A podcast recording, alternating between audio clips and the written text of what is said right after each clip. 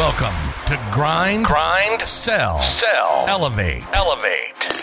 with your host, Tyzer Evans, a podcast dedicated to bringing you the top minds in all areas of business, entrepreneurship, sales, and leadership. Let's elevate together. All right, everybody. Thanks for joining me on Grind, Sell, and Elevate. This is your host, Tyzer Evans, and I'm here with David Saltzman out of Knoxville, Tennessee. Beautiful state. David, thanks so much for joining me. My pleasure, Tyzer. Thanks for having me on. Yeah, absolutely. You have one of the best microphones I've ever heard. So I just have to give you that compliment right away. Oh, thank you. That's crystal clear. Uh, but D- David, if you could, could you introduce yourself uh, to the audience a little bit about your background and um, what you're currently up to today? Sure. I um, had a great 40 odd year career. Most of them were odd in the insurance business. And about um, 12 years ago, I lost my wife and thought life is too short. I want to only do the things that really turn me on and where I can really help people. Mm. And so I, I solely focused on marketing. Um, and we are a fractional chief marketing organization. So for insure for companies who can't really afford a, a two hundred or three hundred thousand dollar CMO, they can still get that bang for their buck, but they get it for a lot less because they're only buying a part of my time. I'm also a Story Brand certified guide um, because my philosophy is that marketing is always downstream from message, and if you do marketing without clarifying your message, you're running uphill through molasses in the middle of the wintertime. So that that's me. No, I love it. Thank you. And you're all right. Let's just stay right on that topic and and have you expand on what you mean by the marketing's downstream from the message. I think that a lot of people they hear that, and like me, I nodded my head, but it'd be great to have you explain it further. Well, the, the example that I always use because they're ubiquitous. Everybody's got a website. Some of us who are over or underachievers, as you will have too. Um, and I, I ask all of your listeners to think about the last time they were on the web and and and whether they saw a website where they went, "Wow, that's a really cool website," and their next thought was, "I wonder what the heck those folks do." Yeah. And that's the standard website, and it's the standard marketing material, and it's the standard everything else. Businesses spend a lot of time working on how to differentiate themselves in the market. In everybody's business, there's tons of noise, and you want to differentiate yourself. And one of the ways that you can do that is by having a crystal clear message that resonates with clients. And we can talk a little bit more about the story brand process as we go along. But the bottom line is that in sales and in business in general, if you confuse, you lose. Yeah. And we spend way too much time confusing folks. Forrester, um, who looks at such things, says that these days the average amount of time somebody will spend, we'll go back to the website metaphor because everybody understands it. The average amount of time that people will spend looking for something is 13 seconds. Wow. If they can't find what they want in 13 seconds, they're gone. They're onto your competitor's website. So they need to see something that says, I understand your problem. I can, I've got a solution. I can take you to the promised land. But it's got to be, you know, 10 words, 12 words. That's it. And that's, that's how StoryBrand operates. It's much broader than that. Um, and again, I'll be glad to chat a little bit more about that as we go along. Yeah, absolutely. Uh, well, thank you for kind of letting us um, ex- extrapolating on that. And I do agree with you. I- can't tell you how many websites, even with guests that I right that I go to do, uh, I'm going to interview, and I'm doing my my background research on what they do, and I go to their website, and I'm like, I can't figure it out. You've got testimonials.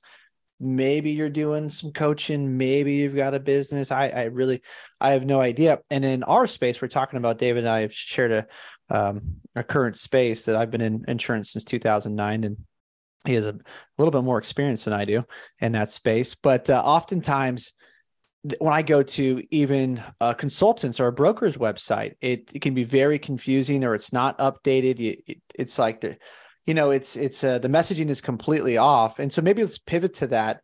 Um, and talking about you know why it was important for you to get certified in the story brand guide and you know what that's brought to you and what that brings to your clients Sure. I, I've been a writer in one form or another, paid. So a real writer because I didn't want to find honest work. Um, for almost 30 years now, I wrote for Life Insurance Selling and National Underwriter Life and Health, um, and basically 1,200 word essays, and did that every month for, as I said, 25, 30 years. Had a great time doing it.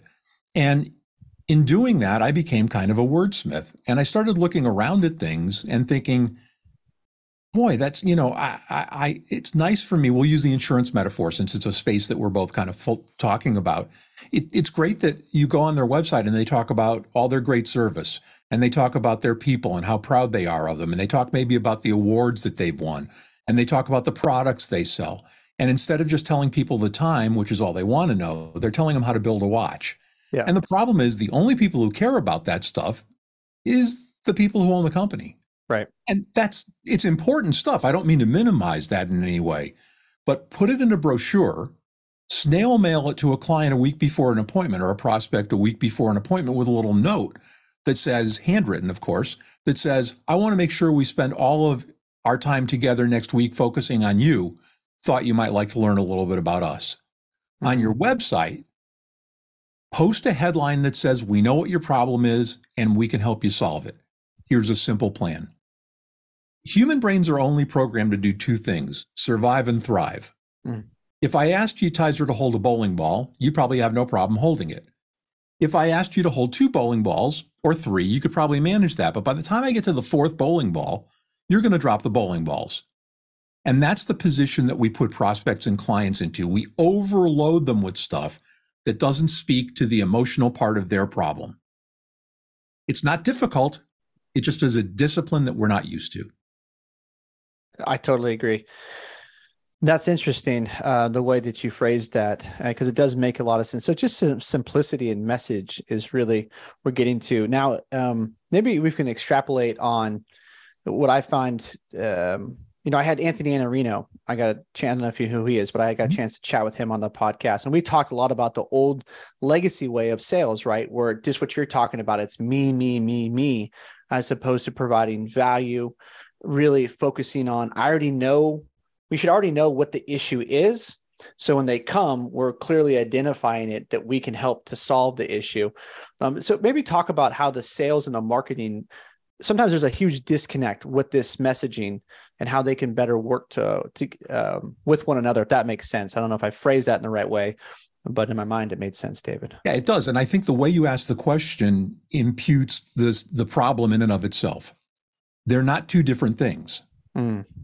so marketing is a consequence of story. It's a consequence of message. Once we take clients and we work across a whole wide range of industries once we take clients through the story brand process and we help them clarify their message they start looking at all their other marketing materials and their scripts and their how they go to market, et cetera, and going, well, that stuff's all wrong. Mm. And it is because they hadn't clarified their message first. I sound like a broken record, but it's something I'm really passionate about. And I've seen it turn businesses around. I've seen it start new businesses from the ground up with a rapidity that's really amazing. Um, and if you'll indulge me, I'll talk a little bit about StoryBrand because I keep talking around the edges of this. Sure. And, oh, um, please dive in. You know, the, the story brand process is story theory. It's not new. We were writing stories on cave walls 30,000 years ago in France. But, and one might say that since we're using emojis, we're pretty much come full circle. We're just, they're electronic. But that's a different story for another time, right?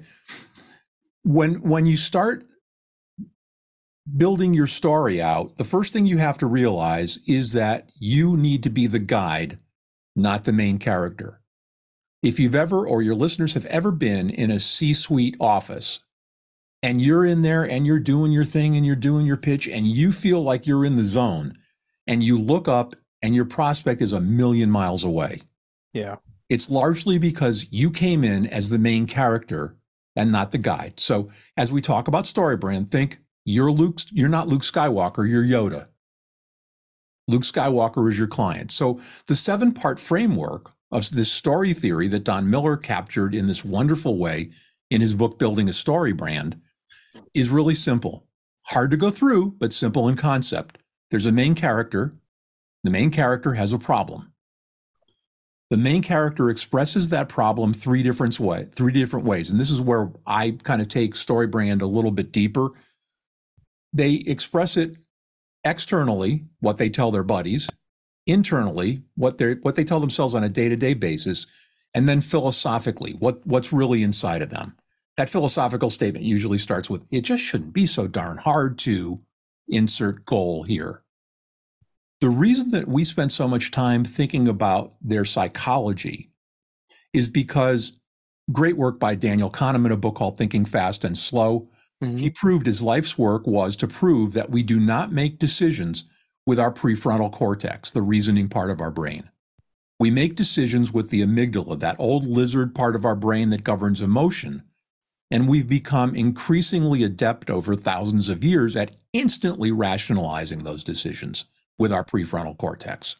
So if you understand that every sale is an emotional trigger someplace, you need to understand what the emotional problem is.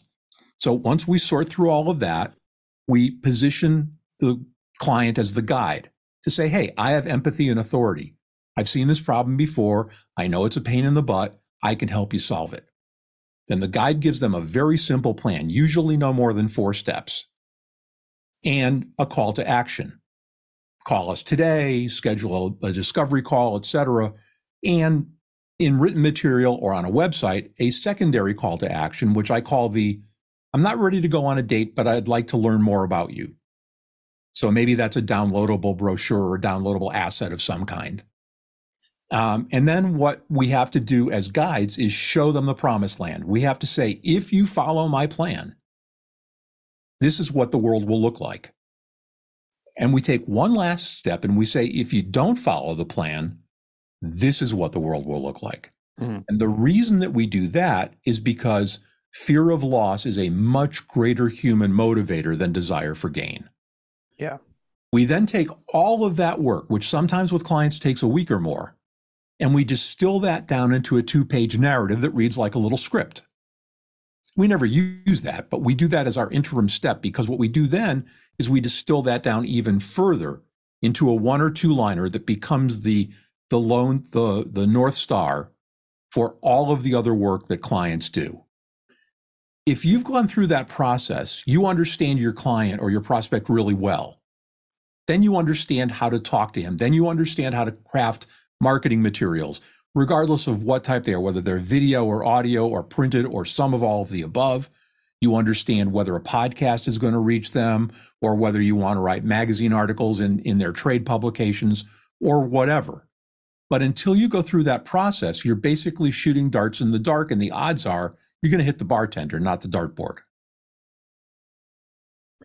Wow, thank you for that. Yeah, I mean, I was I totally agree. The loss aversion is so powerful if you can frame it um, in the right direction. You're the second person in the last two days to recommend that book, so it's one I'm going to have to uh, go check out.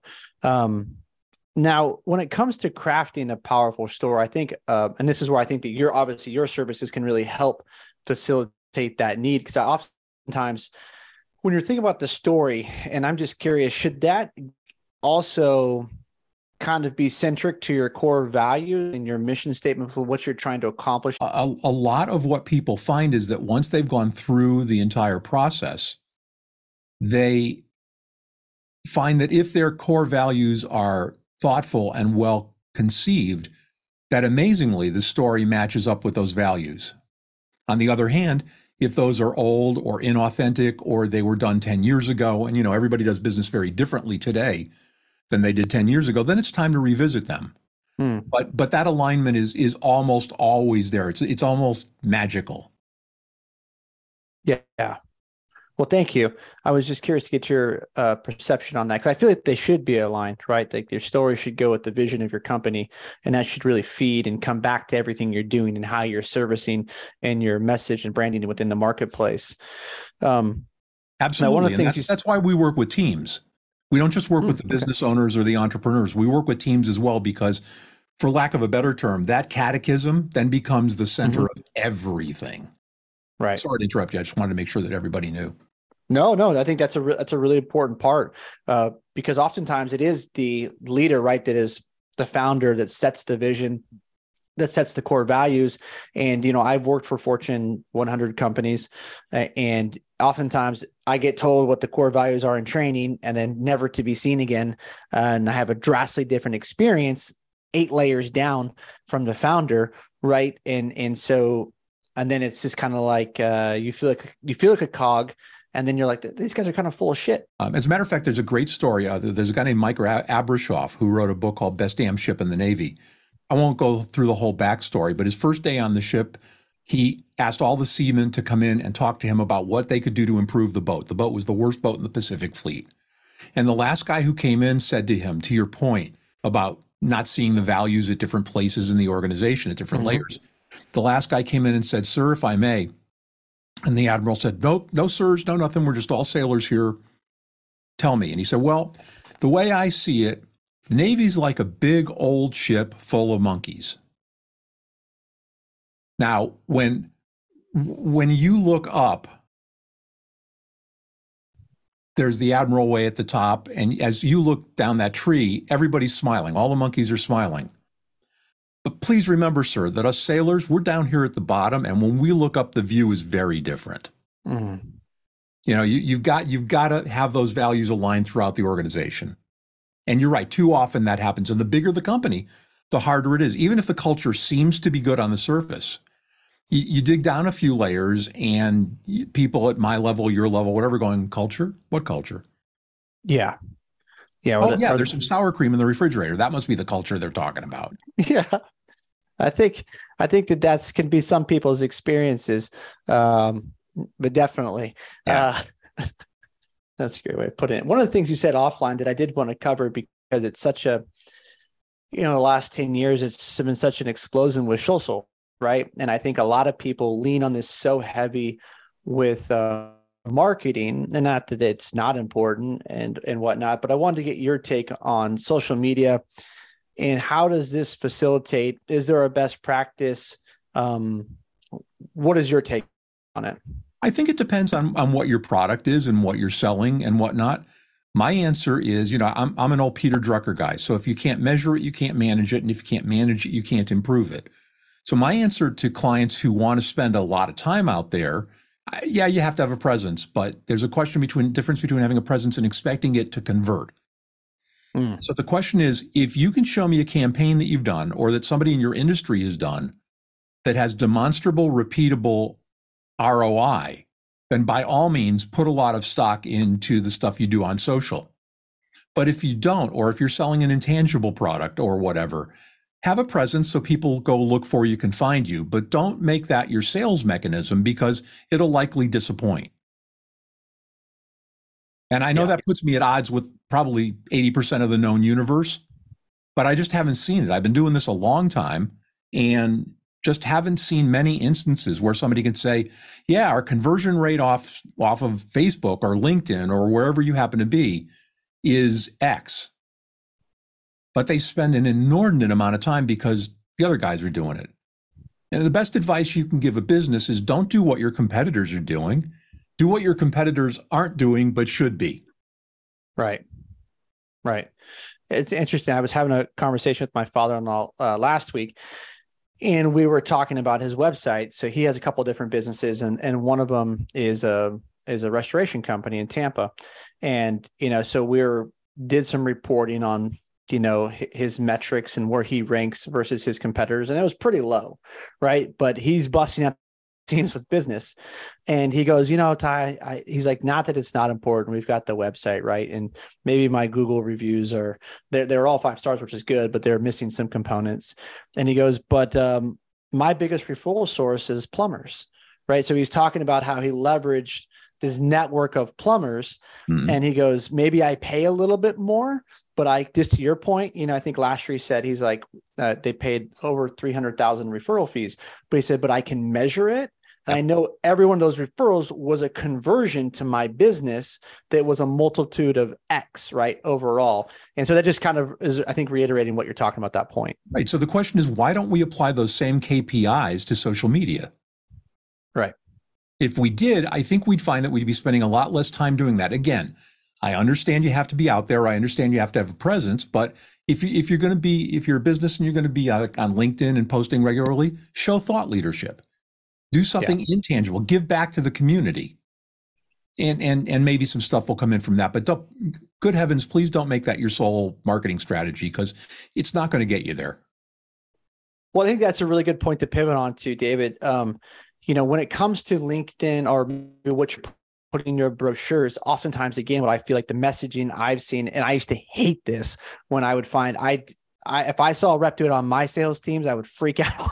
freak out on them but they would get on linkedin and they would be like hey fourth quarter's here send me a quote you know, we we can do XYZ. We've got the best rates in town. Send me a quote. I said, this isn't a platform for you to beg for business and talk about yourself. And so maybe talk about how to constructively use these platforms to put out the right type of story or messaging. Well, the first thing is to get a checkup from the neck up. The answer is you, and this is part of the story brand process that we talked about earlier. You don't sell a product. Mm-hmm. Nobody sells a product. I used to tell my sales team the first person who talks about product loses. Mm. You're selling a solution to the client's problem. And that's never a product. Think about all the products in every one of your marketplaces. None of your prospects can name all of those because they don't care. They literally do not care. What they care is, dude, I've got a problem and I need somebody who knows how to solve, who understands it and who knows how to solve it. That's all they care about. It's trite, but it's the old somebody asks you what time it is and you tell them how to build a watch.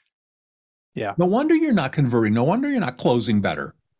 If your closing ratios stink and or your retention ratios stink, the odds are you've done a terrible job on the front end. Everything is downstream from message. Yeah, no, I, I, think we're doing a great job of driving that point home. And I, and I think some people might go, well, you know, how do I? I'm a small company, even for me right now. So I, you know, I was sharing with you, I work for a holding company that was founded by a, a large private equity firm about 24 months ago. So I'm calling into the marketplace. Nobody's ever heard of me before, but we've bought four very reputable companies that have been around for a long time doing their business. So the messaging has been somewhat conflicting for me because I want to establish credibility that we're not a fly by night company, you know, that we're managing several hundred million dollars worth of business. Um, but I also realize in some ways it doesn't really fucking matter either right so how would you take that scenario maybe you can help me out with my messaging i think that's that's you said it it doesn't matter the only thing I sound like a broken record because it it's its story brand is elegant in its simplicity. And I will warn you, if you go and buy the book, if any of your listeners go and buy the book, and by all means do, because Don needs another gazillion dollars. Buy the book, but I bought the book and I got it, and I'm thinking, I'm a marketing dude. I can do this for me. It's almost impossible to read the label on the mayonnaise jar when you're inside the jar. Mm. So it, it, it's get a guide, get somebody who's been through it before to help you. But that's that's the issue. You're talking about stuff because it's important to you. Yeah. You think you need to show credibility. What you need to show is empathy and authority. Mm. So nobody cares that this is a roll up of four different businesses and whatnot. You know what they care? We've helped 484,000 companies solve this problem. Yeah. And we feel for you, man. We've seen it a million times. We know what it's all about. We can help you. If you were talking to a friend and the friend was in need, you would talk about how you're going to go about doing the solution. You'd put your arm around your friend and you go, dude, I get you. I feel you. Come on, I can help this. That's what clients want. And more and more today, where we've gone social media and we've gone with 80 slide PowerPoint decks, God help us. Um, people just want a conversation. Yeah. They want somebody to sit there. I mean, I when I coach salespeople, and it doesn't matter the industry, I, whatever they're doing, I said you really only have two questions to ask your client. If you're in the room, you're there because you should be there. They've granted you time. Ask two questions. Why do you have X, whatever the product is you're selling? And then stop talking. Even if it's uncomfortable and let your prospect talk. And the second question is how's your current insert product here or thing here solving those problems or measuring up to those expectations? You now know everything you need to know about how to sell somebody, and you haven't done a damn PowerPoint slide. You haven't talked about how many people you've got on your team. You haven't talked about how our people are our greatest asset. And if I hear that one more time, I'm going to like jump off my desk. And it's a moving desk, so I can raise it before I jump off. Uh, it, nobody cares about that stuff. You know, a wise man once said the main thing is to keep the main thing the main thing. Yeah. And in in in the case of organizations that want to take a product or a service or an idea to market, The main thing is understand your prospect, understand what their problems are, show empathy, authority, and a, co- a clear, cogent plan, and express that in fewer than 14 words. Yeah. Um, I absolutely love that. And those are amazing questions to ask. And you're right. You could gather everything that you you need through the power of questions and those two very basic questions that everybody should ask. And, you know, to kind of wrap this up, I appreciate we've already been talking for 30 minutes, but I want to get um, your take on that PowerPoint, right? Because that's again, you know, it's like almost companies, they expect you to get up there and they, they razzle and dazzle you and spend thousands of dollars on PowerPoints and all the shit that no one really cares about. I'll tell you today, I had a meeting with a guy in Jacksonville, great guy and we start off the meeting and um, his name is jason. And i go jason i got a slide deck man. I'll i'll show it to you if you want it or we can just have a conversation. And he goes please please just have a conversation. And we had a great then we ended up talking about our kids and you know everything else. And we left it and he goes hey i'm working on it well you'll know this but he goes i'm working on the 80 life group. I'll pop over to you right now. Right? And um how many times that happens after you go through droning on for 45 minutes going through 35 slides never happens. So yeah. just interesting that happened today. So maybe i already answered answered my question again but i, I kind of want to get to your point because it's is it ever necessary? Is it needed sometimes? Um, or how, what do you think around those types of presentations? Um, i think perhaps in a closing meeting you know after after you've done something you want to show somebody how the widget's going to work because it impacts their hr department or it impacts their floor or their workflow process in the shop or whatever, you know, it may be useful then because the visuals help people interpret complicated concepts. Mm. But the but when when you're talking to somebody about a problem that they have, when you're first making your your your first appointment or even your second, you're supposed to be listening and learning, not talking. Yeah. You know, the, the, the old bromide of, you know, God gave you two ears and one mouth, so you should listen right. as much as you talk. My answer is a little bit different. My answer is the word listen and silent have the same letters in them. That's true. Yeah, I love that. So I think there was a Purdue Business School study. I think it was Purdue a couple of years ago. About like 80% of executives that they surveyed would much rather do what you did today, which is have a conversation, than look at a deck. I ran a, a third party administrator with about 400 employees for mm-hmm. nine or 10 years. And if anybody came in to sell me and they started with a deck. I got one of my VPs and I got my secretary and I had a code to get me out of the room because mm. I just wouldn't listen. I, I figure if you have to lean on your PowerPoint deck, you don't understand your product well enough. And I think that's more and more the unfortunate takeaway that the C suite folks that you want to talk to are having. They're going, you know, th- this guy's using this as a script. Now, I have it yeah. on good authority that probably 95% of the prospects anybody's going to call on can read. So if you think it's important to have visuals, leave them behind as a, as a leave behind, as a reminder of what you talked about. But mm. nothing says, I don't give a rat's rump about you more than some sales guy who comes in and starts yammering. You don't yeah. even know what my problem is. Most salespeople do know what the problem is before they walk in the door, but that's not how the interchange has to go in order to build that authority and that empathy. That's your goal. You're the guide. Build empathy, build authority. Thank you. That actually gives me a lot of clarity because I felt uh, I've noticed that uh, my BDR oftentimes he sits in on a lot of meetings with me, and I just don't like to run through the whole thing. It just you know it feels so inauthentic to me. And so he he'll he gave me a nice compliment last week. He said, "Man, you're a master at just like you hit the points that are important to them." And he goes, "Sometimes you only show 25% of the things that we have." And I go, "I know because they don't give a shit about the rest of it." That's right. Right? I'm just trying to have a conversation with the mm-hmm. person, and maybe it gives a visual age of how you know how the captive layers work and and whatnot. Uh, what, but it's just it's not about that, man. I'm not going to drone on um, when they already get it. You know, no, that's why we're having care. the meeting to begin with. And that's why we're having the meeting, right? right. Exactly. Yeah. You're having the meeting so you can understand what their problem is and you can say, don't take that route. There's potholes and trees down and whatnot. Come on, follow me. I know a better way. Yeah. And we'll yeah. get you to your destination. That's all they want. They want somebody to say, cool, I got you. Here's the plan. Do one, two, three, and four. And we'll surround you. We'll implement. We'll do all that stuff because we got the people to do that but we want to solve your problem. If you come in and you start yammering up front, the message you're sending is, I don't care what your problem is. I've already got a solution. It's the old, you you can't stop you can't buy i haven't stopped selling yet Yeah. don't Yeah. do that it doesn't work for anybody but people keep doing it They do.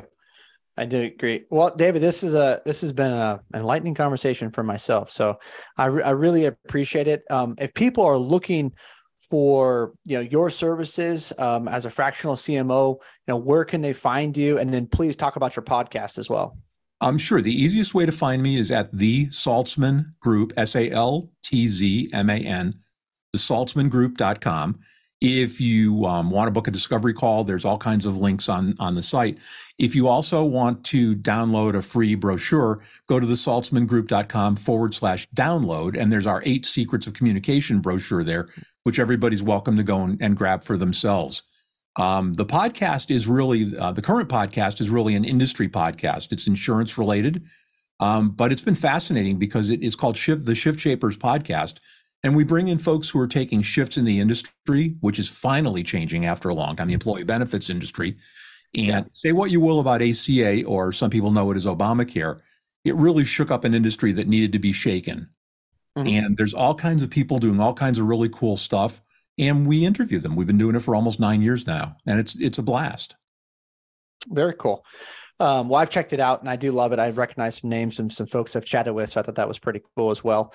Um, David, I've thoroughly enjoyed the conversation. Everybody listening, whether you're watching this on YouTube or you're uh, listening on whatever podcasting streaming service, I will have all of David's links posted in the show notes. So please go uh, download that template. Sounds very cool. I'm going to snag it myself and then uh, subscribe to his podcast. I'll have a link to his podcast and then, of course, his website. So uh, connect with David. Uh, David, I thoroughly enjoyed the conversation. Thank you so much for Equally on so. Thanks. time with me. Thanks for the invite, Tyzer. Appreciate it. Absolutely.